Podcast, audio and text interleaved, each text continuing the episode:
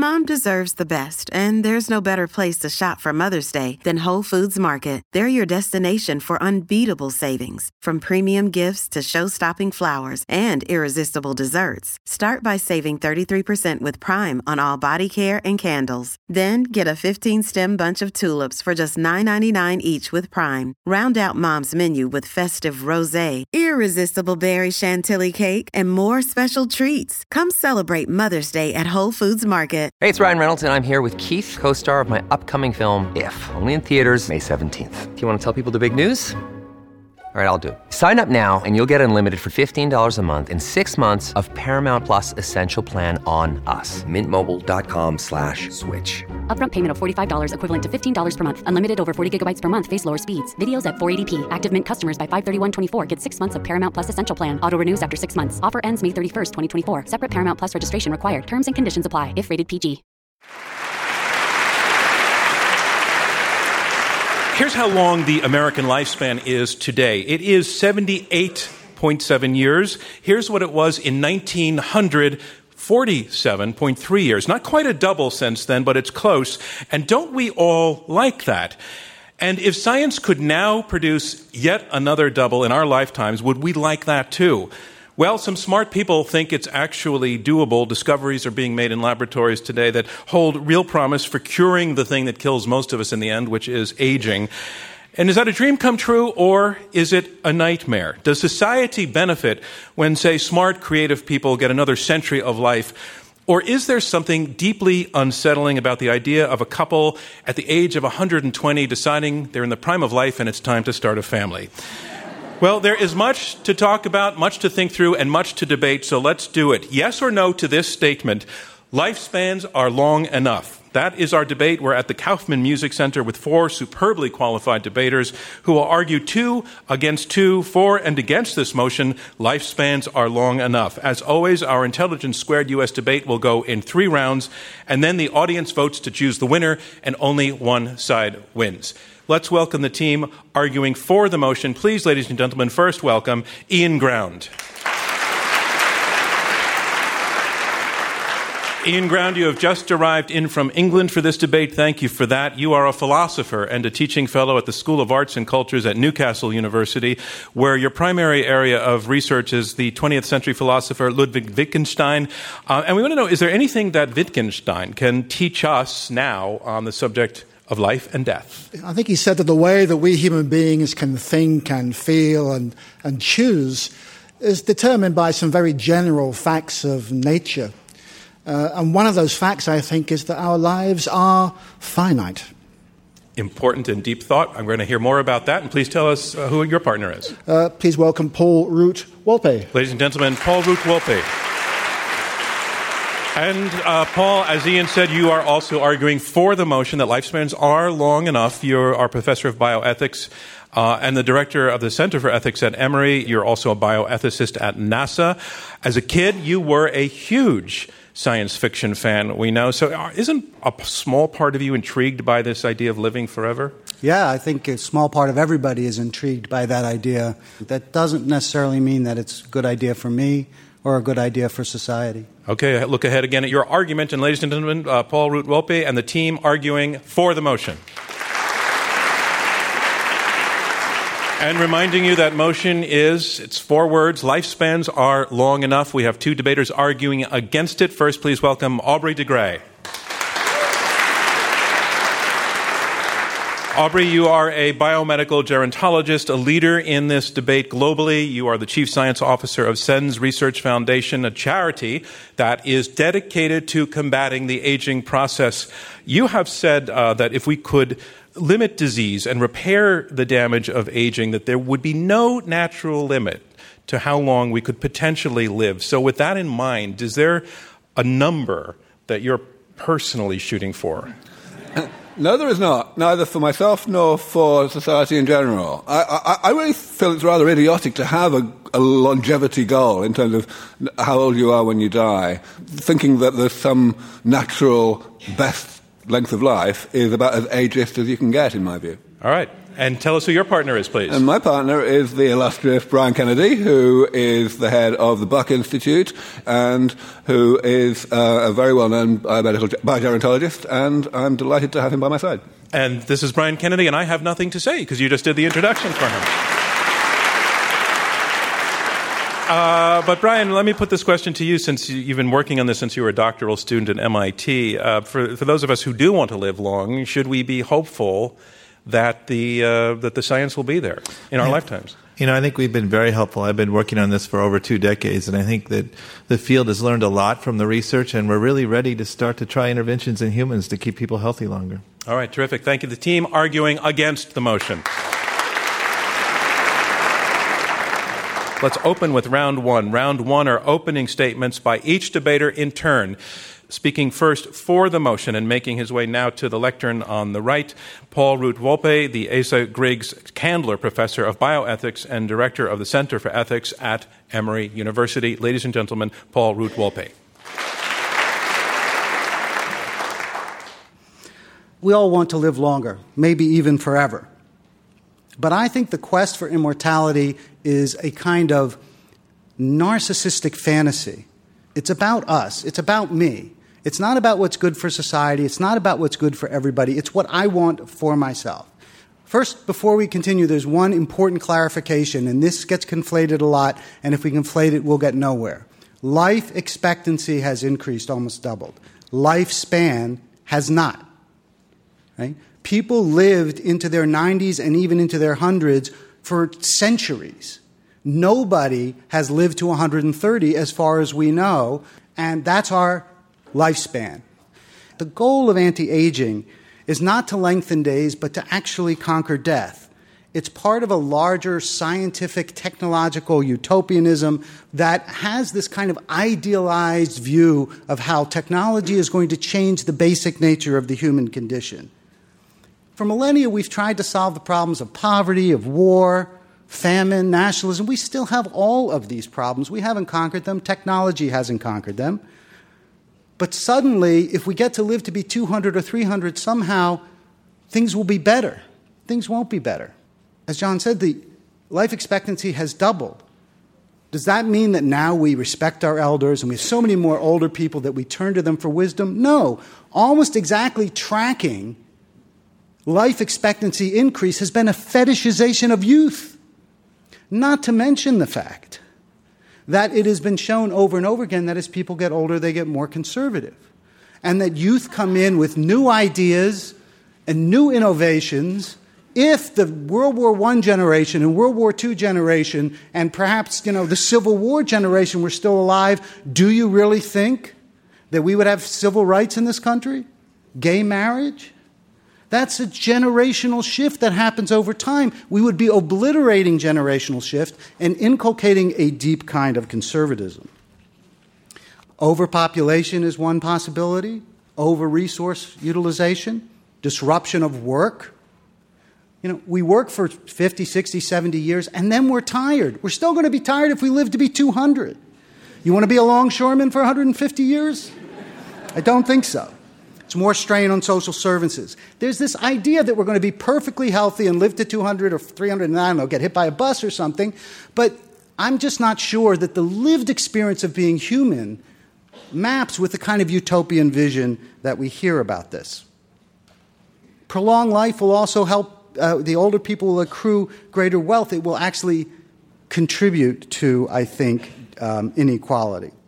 We already have older people who are retired who um, spend their days non productively. I was just talking to someone beforehand about his mother and my mother who live really waiting for the time that, that it's over. Their spouses are dead, their t- attachment to life has um, diminished. That's why Ezekiel Emanuel wrote in the New York Times that he is not going to want to live past age 75 and he will stop all medication. Paul, Paul Wolpe, I'm sorry, your time is up. Thank you Thanks. very much.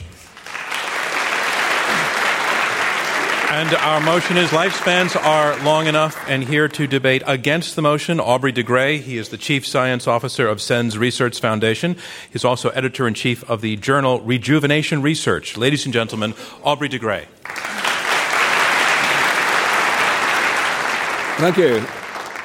So I'm going to start with this question about um, the, the um, alleged conflict, tension between the individual desire and societal good. Hands up anyone who wants to get Alzheimer's disease. All right. Hands up anyone who wants anyone else to get Alzheimer's disease. Right. Think about that, right? It's a societal good because we don't like each other to get sick any more than we want to get sick. And I say Alzheimer's disease just because it's an easy thing to point out, but I'm not trying to pull the wool over your eyes here either, because from a biology perspective, it is incorrect, though very popular, to think that aging itself is something completely distinct from the diseases of old age, like Alzheimer's or most cancers and so on. Most people seem to think that there is some chance of curing Alzheimer's disease in the same way that we might cure the common cold, um, and not have any effect on aging itself, whatever the hell that is. This is a mistake. There is no danger whatsoever of extending longevity to any significant extent other than by extending healthy life. In other words, postponing rather than stretching the period at the end of life when we are not well and when we are going downhill. But coming to the societal questions, there is another feature of um, this debate, which Paul indeed touched on, that I want to address.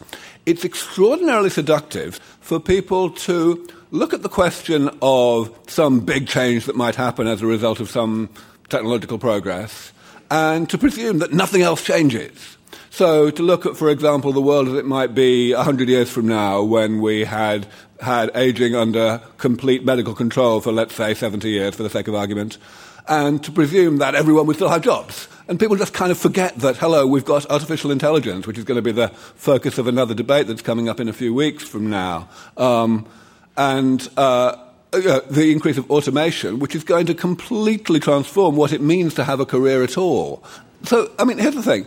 If we are talking about increasing the amount of time that people stay healthy and not increasing the amount of time that people are sick at the end of life, and if we are talking about this happening in a gradual way, which of course it will, because people only get older at one year per year, um, you know, then we're talking about a situation in which society has the opportunity to look at these questions, to adjust its priorities, whether it's at the level of just like prioritizing more education or um, taxing people differently or whatever, to change its priorities so as to avoid any of the problems that might occur even in the worst case scenario, where some, for some, other, some reason we can't figure out how to you know, distribute access to these therapies equally or how to stop dictators from living forever or whatever it might be, supposing this happened, how bad a problem would that be? And how bad a problem do we have today? Let me tell you exactly how bad the problem that we have today actually is. Worldwide, roughly 150, 160,000 people die each day. All right? And more than two thirds of those people die of aging. In the industrialized world, of course, we're talking more like 90% of all deaths. Let's actually do something about it. I'm John Donvan. Round one of this Intelligence Squared US debate continues in just a moment. And a reminder of where we are. We are halfway through the opening round of this Intelligence Squared U.S. debate. I'm John Donvan. We have four debaters, two teams of two, arguing in support of the motion lifespans are long enough. Ian Ground, a philosopher and teaching fellow in fine art at Newcastle University and secretary of the British Wittgenstein Society. Ladies and gentlemen, Ian Ground.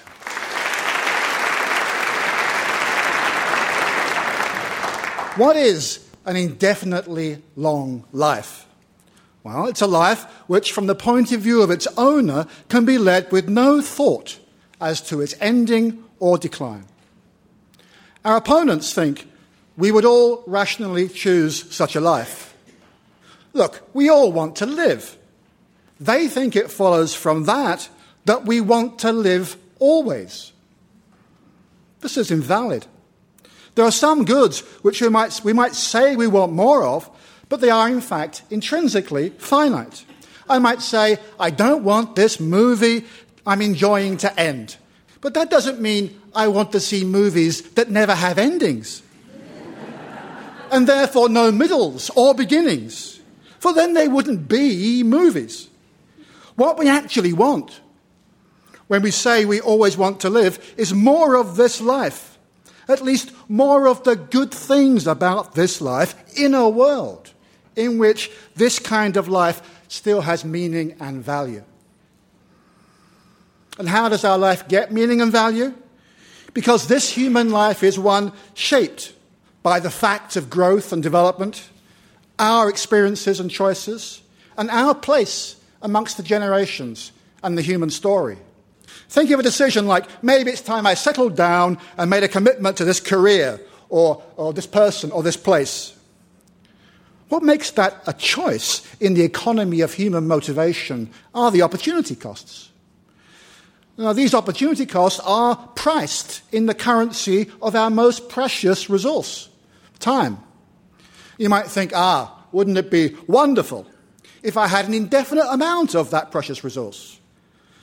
But spending that precious currency is in reality the price of being a particular person. We become particular people by making those choices. So to say we address the most profound problem of life by abolishing death is like saying we'll solve world poverty by abolishing money. Our opponents are keen to point out that the human condition is biology all the way down. Hey, it's also biology all the way up. For it's not just our bodies that age, it is we who age. It is we who acquire memories and experiences characters and capacities, natural gifts and natural limits. So I think this indefinitely long life is unrecognizable as a human life, as a particular life, as my life. So believing we have a right to an indefinitely long life amounts to believing we have the right to be other than human. That's why they embrace posthumanism or transhumanism. Now, sure, you can embrace that. You can think that, you know, being human sucks, especially the dying bit. it would be better to be a cyborg or a computer program or an elf. The thing is, you can't rationally want to be any of those things. You can want there to be elves or cyborgs or computer programs, but none of those can be you. So if you vote this evening, vote as humans, vote for humans, vote for the motion. Thank you. Thank you, Ian Ground. And that motion is, again, lifespans are long enough. And here to make his opening statement against the motion, Brian Kennedy. He is the CEO and president of the Buck Institute for Research on Aging. Ladies and gentlemen, Brian Kennedy. Well, uh, thank you for having me. It's a wonderful debate, and uh, I'm going to try to use my time to get back to a little bit more pragmatism. We've heard a lot of speculation from the three speakers already about what life's going to be like when we live to 150, uh, how society is going to change. I don't know what those answers are. I don't think any of us do. And when you ask me the question, should people live longer? My answer is it depends. You know, if I'm 80 years old and I'm having trouble getting out of bed and I'm taking 20 pills a day and I'm in pain all the time and I can't get out of the house, then maybe I don't want to live longer. If I'm 80 years old and I'm healthy and I can go to the golf course, if I can go to work, then I think my answer is going to be I want to be healthy a lot longer. I want to be alive a lot longer. And so I think that the question of lifespan is really not the question. The question is health span. So let's think a little bit more about what health span means. So I would define that as the period of time when you're disease free, mostly at least, and when you're still highly functional. Lifespan's going up. It's been going up pretty steadily over the last two centuries. But we have a problem. And the problem is healthy life expectancy is not going up at anywhere near the same rate. So the current approach we're taking is to keep you alive longer, but to keep you sick longer. And that's what's failing. Uh, and if you look at the healthcare system, we're spending 19% of our GDP on healthcare. And what are we doing? We're focusing on treatment and not prevention. We're trying to wait till you get sick and then spend a fortune treating you and trying to make you better. And if you look at the, uh, the chronic diseases of aging, we're being very ineffective at that. The two places where we're having effects are diabetes and cardiovascular disease. And one of the major reasons why is we've defined risk factors for these diseases. And so when we define those risks and, and identify that in a person, we start treating it before they have the full blown disease. We give them drugs that reduce cholesterol, reduce glucose. That's called early stage prevention of disease, and it's very effective. Well, I've got news. Aging is the biggest risk factor for all of these diseases. It's the biggest risk factor for cardiovascular disease. It's far higher than cholesterol.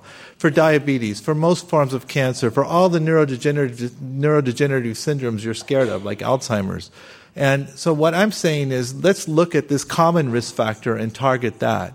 And if we do that, we're going to be effective at preventing multiple chronic diseases simultaneously and keeping you healthy. The good news is we can already do this in animals. We can give a drug to a mouse and it lives 30% longer. It delays disease, it doesn't prevent it. The animals still get sick, but it compresses their morbidity. They're sick for less period of time before they die. If we do that, if we can make health span go up as fast as lifespan, people will continue to be productive. They'll continue to be active. They'll be, have much less healthcare costs. We'll improve quality of life. And in this first half of the 21st century, we're going to dramatically improve the economic structure of society. You know, we've heard about what's going to happen when we're 150. Maybe we're going to be bored. Well, you know, if you ask me, do I want to have cancer at 75? Do I want to have Alzheimer's disease at 85? Or do I, I want to be bored at 110? I know which one I'm going to take. So I'm happy to have this debate. Thank you for coming. Thank you, Brian Kennedy. And that concludes round one of this Intelligence Squared U.S. debate, where our motion is lifespans are long enough. Now we move on to round two, and in round two, the debaters address one another directly and they take questions from me and from you, our live audience here in New York. We have two debaters arguing for the motion, Ian Ground and Paul Root Wolpe. They are arguing against the value and the moral rectitude of attempts uh, to expand lifespan significantly by focusing on stopping aging. They say it's not a worthy goal, it's narcissistic. They point out that it uh, disrupts essentially the story of what it is to be a human being, and that aging demonstrates nature's wisdom in the evolutionary process of letting older people disappear and a new generation take up the torch. The team arguing against the motion, Brian Kennedy and Aubrey de Grey, um, they defined the expansion of lifespan uh, as health span. They make a very careful distinction that they are not talking about letting sick people live on and on. They are talking about research and efforts to increase health for many, many years to come. And they call this defeat of aging the most important challenge facing humanity.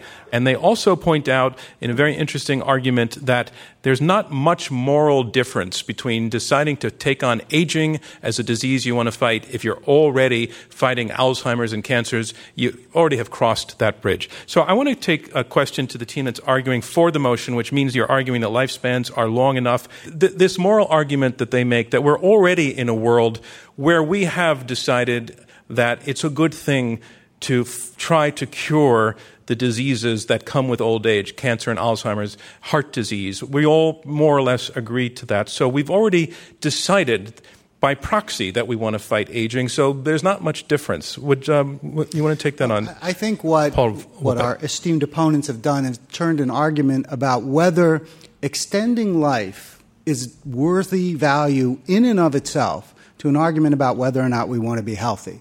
I am not against working on aging. And if a byproduct of that is extending life because we make people healthier, great. My argument is against the idea that our goal is to live longer lives, not that our goal is to live as healthily as we can until we happen to die. That was not the proposition of this debate. The proposition of this debate was about lifespan itself. And you, Aubrey de Grey, you, you, you do have a position that takes it much further than that. And your opponents have suggested that you want to abolish death. I want to ask you is that an accurate perception of your no, goal? No, it isn't. Uh, plenty of the things that people have said about what I say are not accurate. But um, I, no, I think that we need to be careful in um, looking closely at what Paul just said about what we're actually debating. Because it's not quite as simple as Paul is making it. We are going to live longer if we extend healthy lifespan, and there will be societal consequences.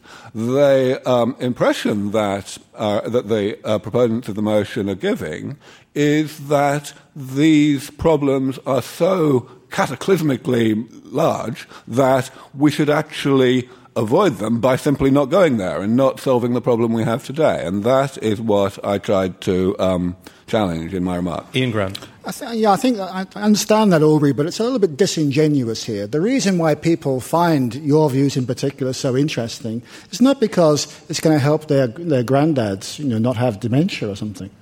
They find it because you seem to be offering to them, as you said, a thousand years of life. Okay? That's the thing they find fascinating and wonderful and turns them on. And it's disingenuous to say that's just a matter of health. And your argument is that people have a fundamental moral right to live indefinitely. I think the majority of people don't aren't fascinated by the idea of living forever. I don't hear that when I talk to people. What I hear is I'm scared of getting sick, and uh, I, I, really think that it, it's it's a little disingenuous to say we're going to keep people healthy and have them just die on a certain day. If we do that, they're going to live longer. Um, I actually want to live longer. I, will admit it. I, I'm not sure about infinity, but I want to live longer. And really, I think aging research is just a, a way of, of trying to target multiple diseases simultaneously. Paul Wolpe.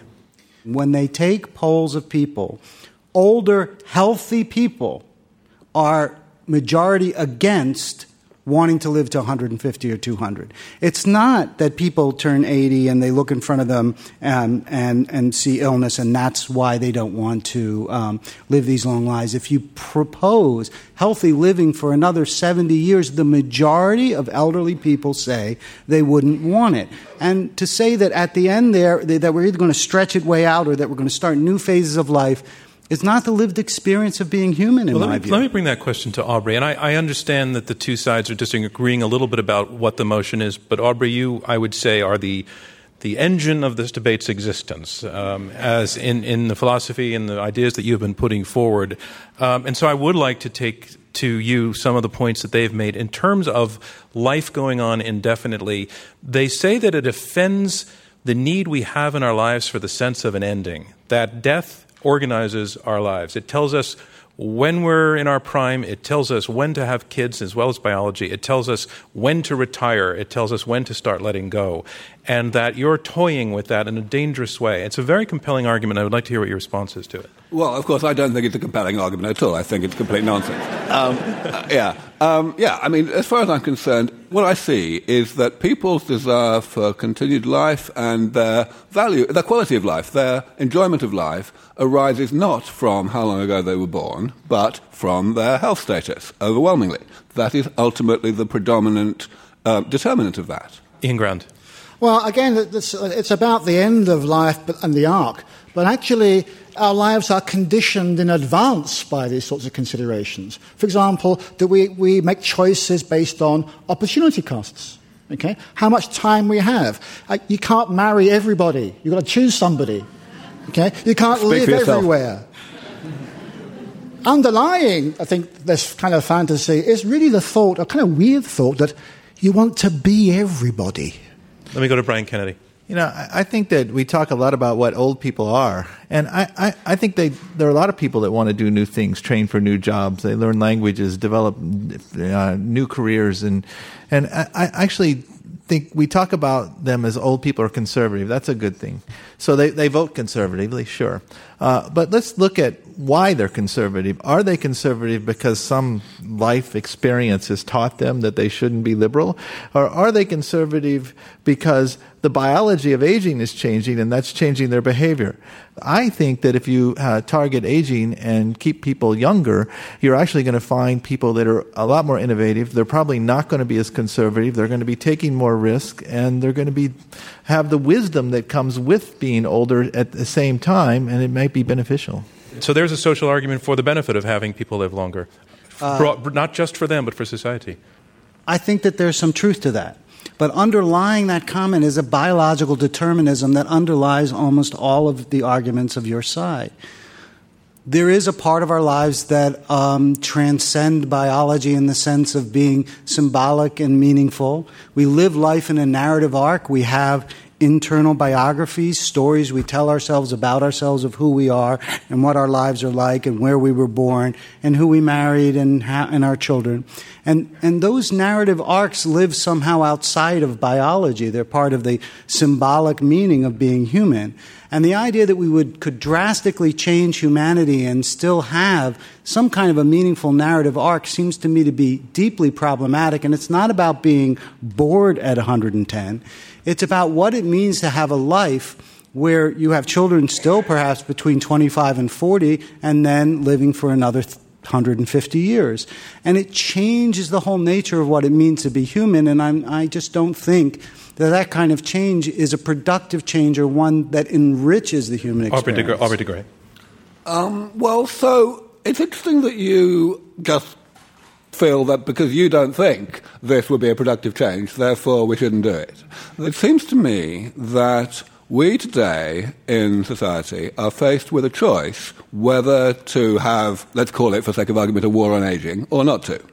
It seems very clear to me that we have an absolutely clear moral obligation to give our descendants, future of humanity of the future, the choice whether or not to use these technologies. If we go the other way and we say, oh dear, overpopulation or, you know, um, won't it be boring, let's not go there, then what we're doing is we're condemning an entire cohort of humanity to an unnecessarily painful and unnecessarily early death just because we thought that society might not like it very much. Uh, I think there was a narrative arc in 1900 too. You know, lifespan was 47.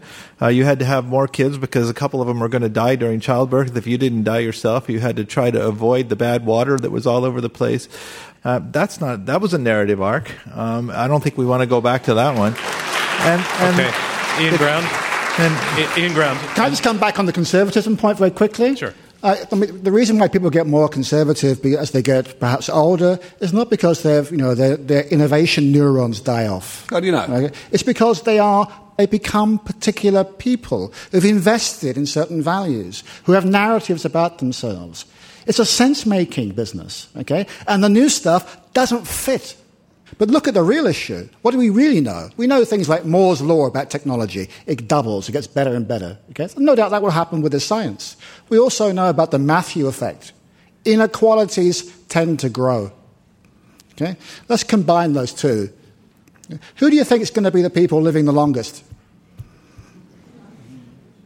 Is it going to be you or you? It's going to be the billionaires living longer. I'm John Donvan. Still to come, questions from the audience and the results of tonight's debate on Intelligence Squared US.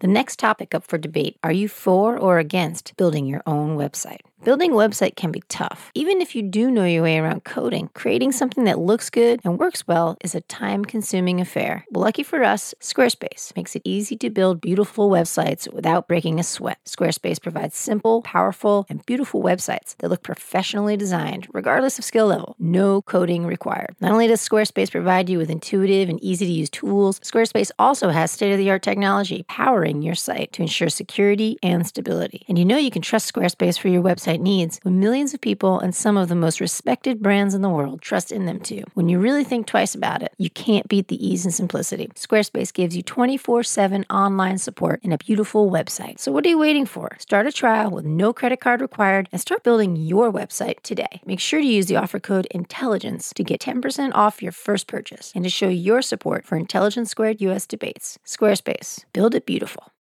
I want to remind you that we are in the question and answer section of this Intelligence Squared US debate. I'm John Donvan, your moderator, and we have four debaters, two teams of two, arguing for and against the motion lifespans are long enough. And if you can stand up too. Thanks. My name is Paul McIsaac. Um, if we believe in evolution, and if we believe that we, the human race, are not the end of the evolutionary process, and if technology has evolved with us, can we not think that both sides of the argument here are somewhat moot okay. because it it will be another human race. I like the question. Let's take it to that, Ian. That sounds a bit like you know the dinosaur saying, "Don't worry about the meteorite. It's all right. We're going to be birds." You know. Uh,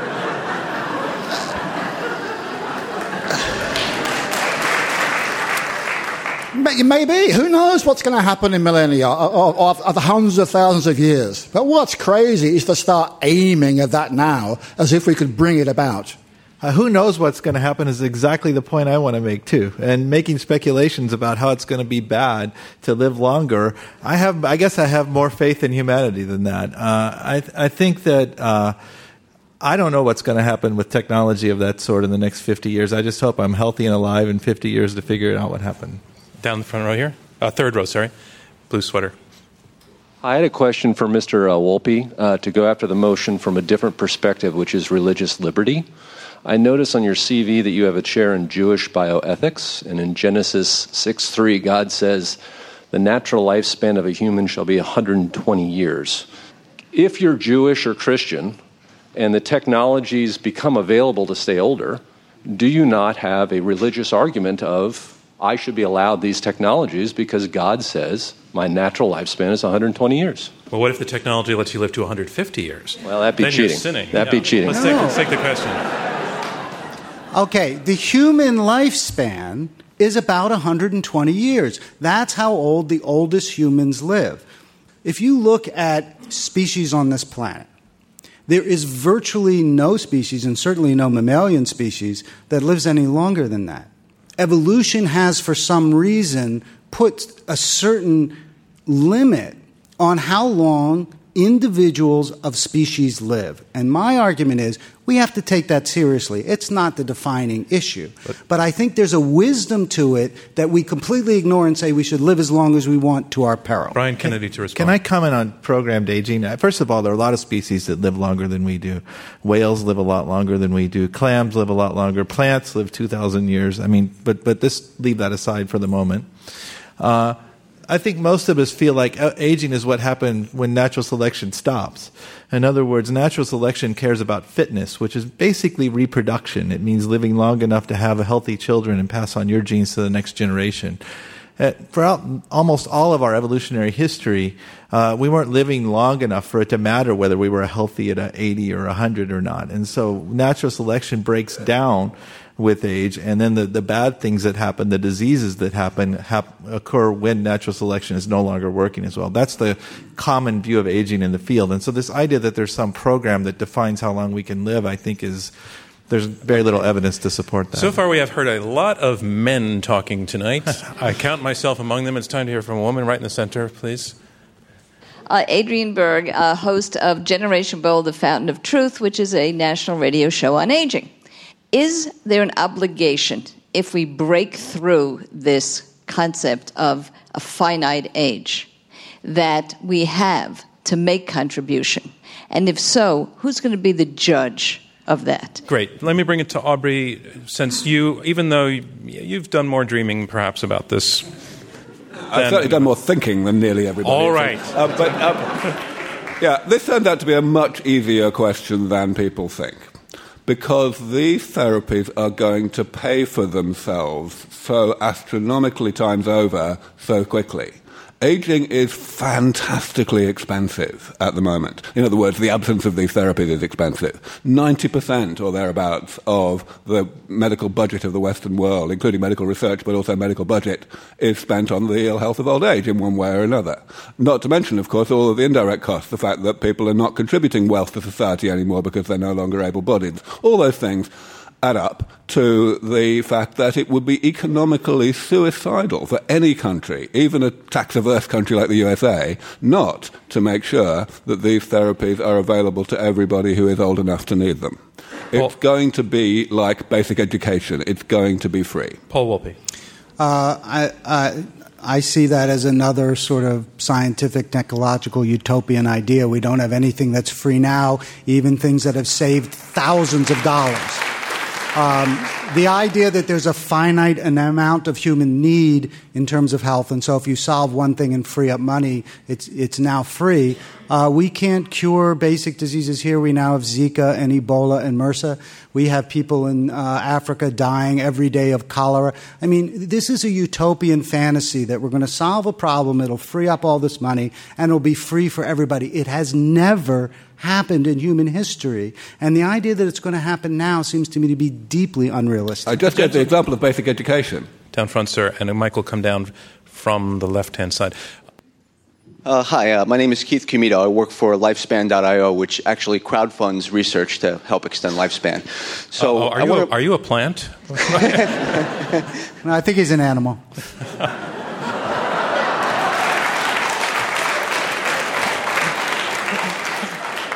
Go ahead, please. But I, I kind of want to bring this to a little bit of the uh, philosophy because it's sort of been glossed over, I think, in certain aspects. So, if I understand it right, one of the cruxes against life extension is that, in a true Wittgensteinian kind of way, life or the form of it needs to be defined by its negative space, by death. My question is is it fair to say, to assume, that this state of existence is necessarily more ideal than one in which we have learned to take the reins of our own development unforced by external conditions that can rob you of the goods of life. You know, a ballerina okay. who's 40 uh, years old okay, and wants to still uh, dance. Let's, let's, take the. I thought you were going to be going down the. Uh, okay, I th- I that was good. Good. You landed that well. I, let's take that question. I understand the question, and thank, thank you for it.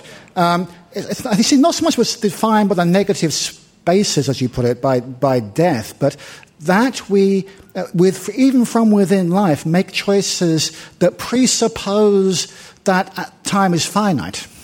You can't be a, a, a being that puts down roots if you're going to jump up in 50 years' time and go somewhere else. Aubrey de Grey, would you like to respond?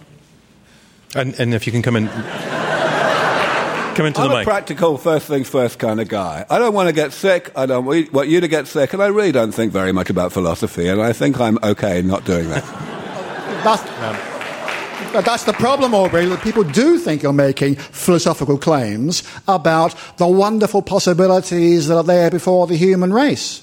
It's the immortalists, the people who, if they can't get um, uh, the treatment you're, that you're trying to produce, are going to have themselves cryogenically frozen instead.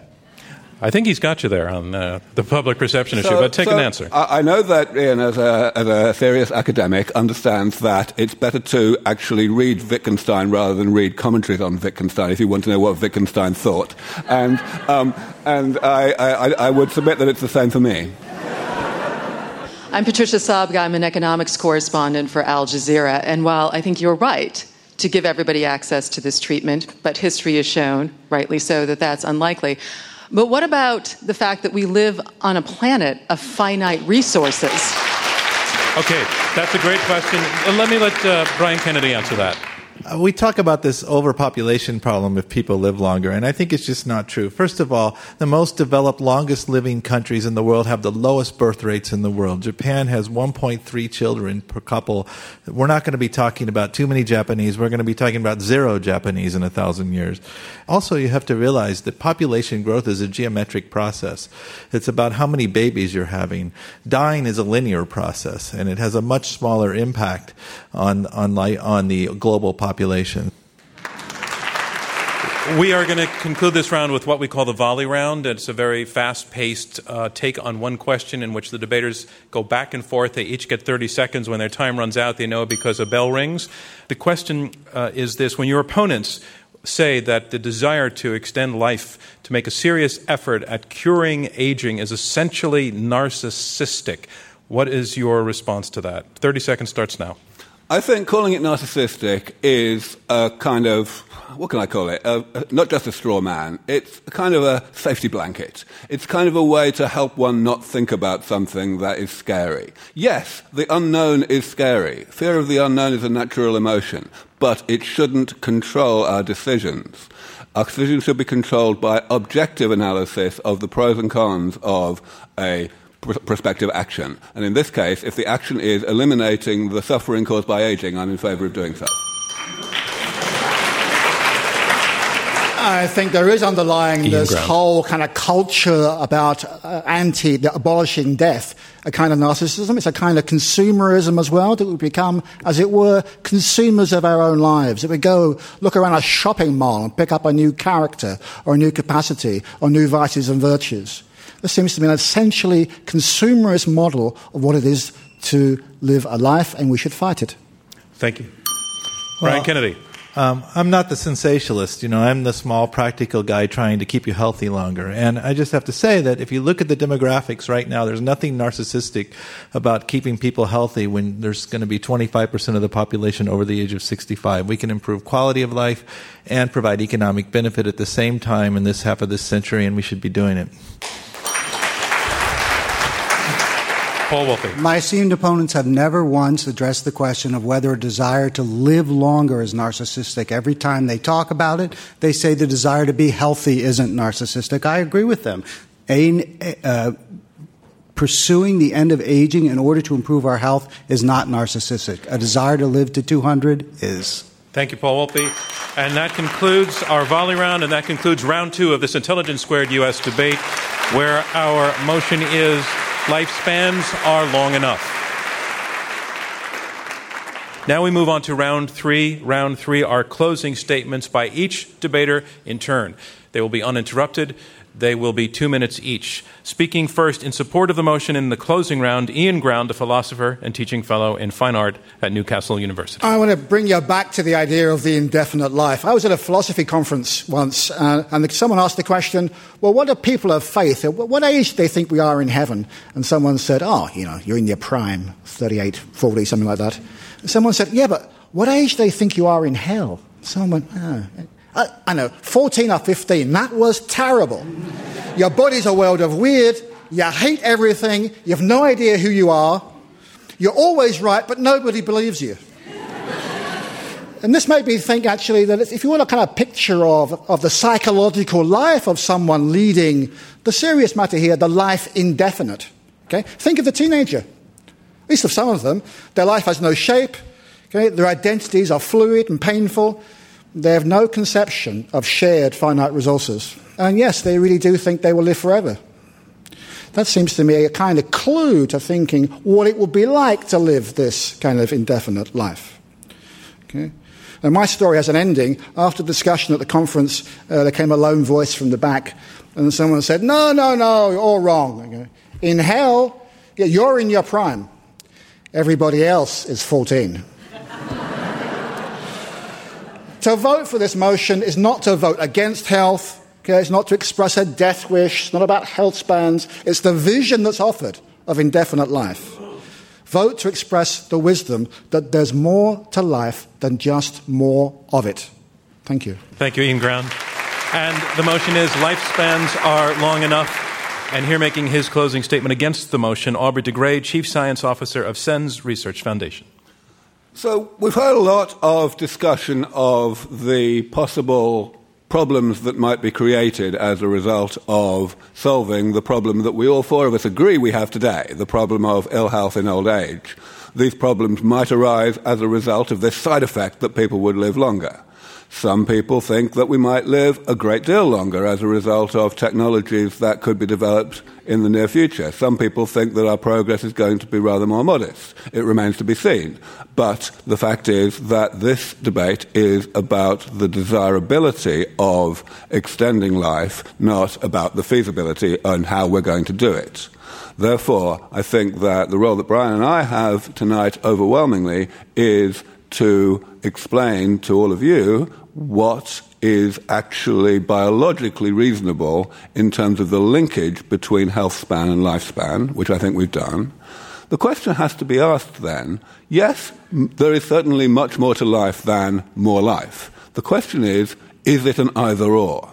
And I would put it to you that the implicit premise of, of the other side is that, in fact, there is an either or, that life will actually be, in some profound senses, a lot worse if it's a lot longer. I think that that is an extremely uncertain proposition which has by no means been demonstrated by the other side. So I would invite you to vote against the motion. Thank you, Aubrey de Grey. And again, that motion is lifespans are long enough. Making his closing statement in support of the motion, Paul Root Wolpe, director of the Center for Ethics at Emory University. In his last great speech before he was assassinated, Martin Luther King said, Like anybody, I would like to live a long life. Longevity has its place, but I'm not concerned about that now. I just want to do God's will. And He's allowed me to go up to the mountain, and I've looked over, and I've seen the promised land. I may not get there with you, but I want you to know tonight that we as a people will get to the promised land. When life is forever, what's worth dying for? Do I want to live forever? Sure. Some part of me in that sort of reptilian, narcissistic, I'm so important center of the world, yes. I have that survival instinct that all organisms on this planet have. But I think we're greater than that as human beings, greater than pursuing life for its own sake. Life's beauty and preciousness is partly due to its transience in the bittersweet knowledge that we will all die and that through that transition, other lives will live and flourish. And I think the most noble part of who we are as human beings is exactly that is our willingness to give our lives our willingness to discount the value of ourselves for the benefit of others. And that's why I find so much of this conversation deeply problematic to me as an ethicist. What is the real value we're pursuing here? If we're pursuing health in the, in the service of a well lived life, great. If we're pursuing long life itself, it seems to me to be a deeply misguided value. Thank you, Paul Wolpe. The motion again lifespans are long enough. And here making his closing statement against the motion, Brian Kennedy, CEO and president of the Buck Institute for Research on Aging. Um, I'd just like to comment about one thing you just said. I, I, you said if life was infinite, what would be worth dying for? I think that we need to look carefully at what people are choosing to die for right now. And maybe we'd be a much better off planet if it was a little bit harder to convince people to die for causes like ridiculous wars that are going on all over the place. Having said that, I'm going to be a narcissist and talk about myself and my grandparents. Uh, I do understand aging because I was an only child and I grew up a family where the women lived forever. One grandmother lived to 99, another grandmother lived to 101. And they were inspirations to me. Uh, my grandmother Lita, who died recently at 101, she uh, was very active. She quit driving at 91. Last time she flew out to visit me across country with no assistance was at 95. She bowled a 238 game at 92. she was a centenarian and she was extremely healthy. The last six months of her life, she was still living alone, and then she got sick. Her heart valves gave out, macular degeneration. She went downhill and died rapidly within six months. And she's not the only centenarian that's like this. If you look at the centenarian population, they're remarkably healthy. They have one third the healthcare cost rough, that the rest of the population does because they don't get these chronic diseases of aging. They stay remarkably cognizant and then they decline rapidly. That I don't want to die necessarily, but that's the life I want to live. And actually, you know, maybe I am avoiding the question, but we asked the question, do people want to live longer? And I think this health span approach is going to make you live longer, but it's going to do it the right way. It's going to do it by keeping you healthy. So I think this is a golden opportunity. I actually think there's a huge social benefit that comes from having healthy, functional, active older people in the population, and I look forward to seeing what that's going to be. Thank you, Brian Kennedy. And that concludes closing statements and round three of this Intelligence Squared U.S. debate, where our motion is lifespans are long enough. The results are in now. Our audience here in New York has voted twice on the motion, uh, once before hearing the debates and once again afterwards. And it goes like this Before the debate, 32% agreed with the motion lifespans are long enough. 36% were against, and 32% were undecided.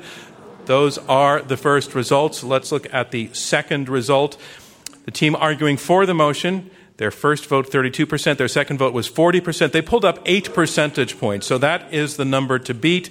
Let's look now at the team against the motion. Their first vote was 36%, their second vote was 49%. They picked up 13 percentage points. That makes the team arguing against the motion, lifespans are long enough, our winner. Our congratulations to them. Thank you from me, John Donvan, and Intelligence Squared US. We'll see you next time. This Intelligence Squared US debate was held in front of a live audience at the Kaufman Center in New York City. Dana Wolf is our executive producer, Robert Rosenkranz is chairman. Taylor Quimby and Rob Christensen are the radio producers. Damon Whittemore is the engineer. Clea Chang is chief marketing and digital officer. Chris Kamikawa is Director of Research, and I'm your host, John Donvan. For more information or to purchase tickets to future events, visit iq2us.org. This debate was generously funded by Thomas Campbell Jackson as a first step in a series planned to explore healthcare. These debates are made possible by generous contributions from listeners like you, and with support from the Connor Davis Family Foundation, David A. Coulter, Van Greenfield, Christopher W. Johnson Charitable Trust, Ilona Nemeth and Alan Quasha, George L. Ohrstrom Jr. Foundation, Jerry Ohrstrom, Dr. Kelly Posner Gerstenhaber, the Rosenkranz Foundation, the Mortimer D. Sackler Foundation, the Paul E. Singer Foundation, and Daniel H. Stern. From Intelligence Squared US, thank you.